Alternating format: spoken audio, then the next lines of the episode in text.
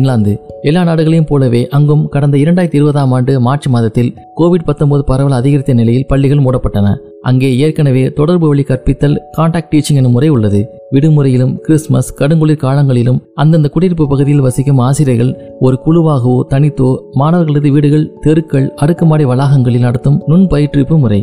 இதை வழக்கம் போல கையில் எடுத்தார்கள். கல்வியை வழங்குபவர்களுக்கு பின்லாந்து கல்வி மற்றும் கலாச்சார அமைச்சகம் கொரோனா கால பள்ளி உணவு ஸ்கூல் மீல்ஸ் எப்படி வழங்கப்பட வேண்டும் என்பதற்கு வழிகாட்டு நெறிமுறைகளை வெளியிட்டது. உணவு தினமும் அந்தந்த குடியிருப்பு பகுதிகளுக்கு அனுப்பப்பட்டது. தொடர்பு கற்பித்தல் குழுக்கள் உணவை மாணவர்களுக்கு எடுத்துச் சென்றன. கல்வி தடைபடவில்லை. தொடர்பு கற்பித்தல் கான்டாக்ட் டீச்சிங் இந்த இரண்டாயிரத்தி இருபத்தி ஒன்றாம் ஆண்டு மழலையர் பிரிவுகளை அந்தந்த இடங்களிலேயே தொடங்கிவிட்டது. ஏற்கனவே பள்ளிகளில் மாணவர் ஆசிரியர் விகிதாச்சாரம் பதினொன்னுக்கு ஒன்று அதாவது பதினோரு மாணவருக்கு ஒரு ஆசிரியர். இந்நோய் தொற்று தொடர்பு கற்பித்தலுக்காக ஆறுக்கு ஒன்று என்று மாற்றப்பட்டது. நாம் அவசியம் அறிய வேண்டியது டென்மார்க் நாட்டின் கல்வி குறித்ததாகும் இரண்டாயிரத்தி இருபது ஏப்ரல் மாதம் டென்மார்க்கின் பிரதமர் மெட் ஃபிரெடரிக்சன் அடுத்த ஆண்டுக்கான தேர்வுகளை ஒத்திவைக்க வேண்டியிருந்தது. பொதுவாக உலக அளவிலான பிசா தேர்வை தவிர கீழ் வகுப்புகளில் வேறு பெரிய தேர்வுகள் கிடையாது. ஆனால் பள்ளி இறுதி வகுப்புகள் முடிக்கும் போது விருப்பத் தேர்வு என்று ஒன்று உண்டு. அந்தந்த கல்லூரிகள் பல்கலைக்கழகங்கள் சேர்க்கைக்கு பல வகையான முறைகளை கடைபிடிக்கும் இறுதி ஆண்டின் முதன்மை தேர்வை டென்மார்க் மிகவும் வித்தியாசமாக நடத்தியது. மாணவர்களுக்கு பள்ளி இறுதியாண்டு பாடங்களிலிருந்து ஒவ்வொரு பாடத்திற்கும் ஏழு தலைப்புகளில் செயல் திட்டம் ப்ராஜெக்ட் தரப்பட்டது. தவிர வீட்டில் பெற்றோர்களுக்கு உதவி செய்யும் பத்து நாள் வீடியோ எடுத்து ஆசிரியர்களுக்கு அனுப்ப வேண்டும்.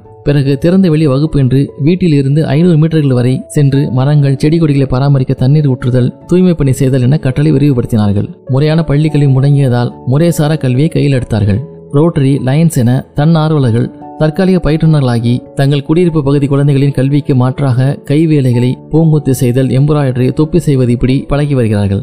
அரசின் முழு பண உதவியோடு இஸ்ரேல் இங்கிலாந்து நார்வே கனடா மற்றும் தென்கொரியாவில் பள்ளிகளை மூடிய பொழுதிலும் அனைவருக்கும் சம உரிமை கல்வி ஆன்லைனில் தொடர்கிறது. ஏற்கனவே சிங்கப்பூர் ஜப்பான் மற்றும் ஸ்வீடனில் காகிதமில்லா கல்வி முறை என்று இணைய கல்வியை அமல்படுத்தியிருக்கிறார்கள். தென்கொரியா நம்ம இந்தியாவை போன்ற ஒரு நடுத்தர நாடு. இத்தாலியும் அப்படியே. இரு நாடுகளிலும் ஓராண்டாக நோய் தொற்று கல்வியை விக்கிமீடியா எனும் விக்கிபீடியா இணைய கலைக்களஞ்சிய நிறுவனம் தொலைத்தொடர்பு ஆன்லைன் விடுமுறை பயிற்சியாக்கி ஆசிரியர்களை தயார்படுத்தி மாணவர்களுக்கு மிகவும் பிடித்தமான கவரும் வகையிலான ஆறு மாத கல்வி கோர்ஸ் ஒன்றை வெற்றிகரமாக நடத்தி முடித்துள்ளது. இது ஏழை செல்வந்தர் வேற்றுமை இல்லாமல் அனைத்து குழந்தைகளுக்கும் அரசு செய்த சிறப்பான கல்வி சேவை. இவ்வளவு ஏன் ஸ்லோவோனியா மற்றும் ரஷ்யாவில் நடமாடும் பள்ளி என்று வகுப்பறை ரயில்களில் பாதுகாப்பாக ஊர் ஊராக நடத்தப்பட்டது. இந்தியா பள்ளிகளை இரண்டாயிரத்தி இருபது மார்ச் இருபத்தி நாலு அன்று மூடியது. ஒரே மாற்று வழி கல்வியை சீராக அறிமுகம் செய்திருக்க முடியும். பின்லாந்து போல தொடர்பு கற்பித்தலை செய்திருக்கலாம். டென்மார்க்கை போல ப்ராஜெக்ட் கல்வியாக்கி இருக்கலாம் அல்லது இஸ்ரேல் நாட்டைப் போல இணை கல்வியாக மாற்றியிருக்கலாம்.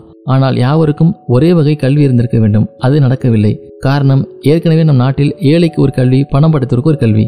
அரசு பள்ளி மாணவர்கள் தனியார் மாணவர்கள் எல்லாருக்கும் புளோரிடாவை போல மடிக்கணினியோ அல்லது திறன் கைபேசியோ கொடுத்திருக்க முடியாதா?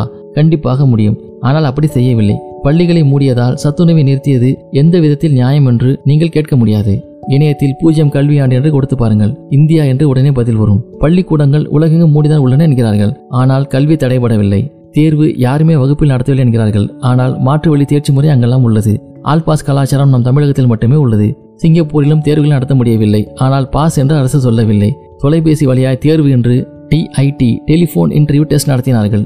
ஆசிரியர் குழந்தைகளிடம் தொலைபேசியில் உரையாடுவார். கேள்விகள் பதில்கள் என நடக்கும். பிறகு தேர்ச்சி என வீட்டிற்கு குறுஞ்செய்தி வரும். எல்லாருமே தேர்ச்சி. ஆனால் என்ன வித்தியாசம்?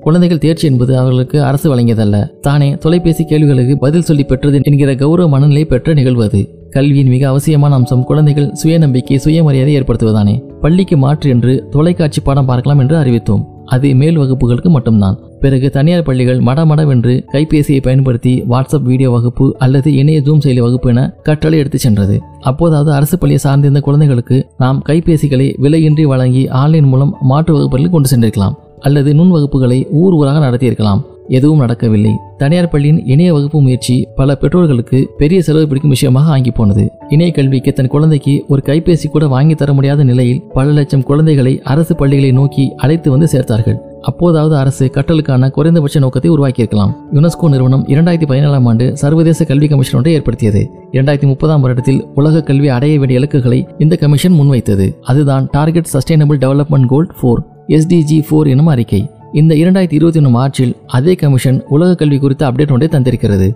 அதன்படி இந்தியா உட்பட பதினேழு நாடுகளில் கல்வி இருபது வருடங்கள் பின்னோக்கி போய்விட்டது என்று அது கவலையோடு அறிவித்தது. அடுத்த எபிசோட்ல தொடர்ந்து பேசலாம்.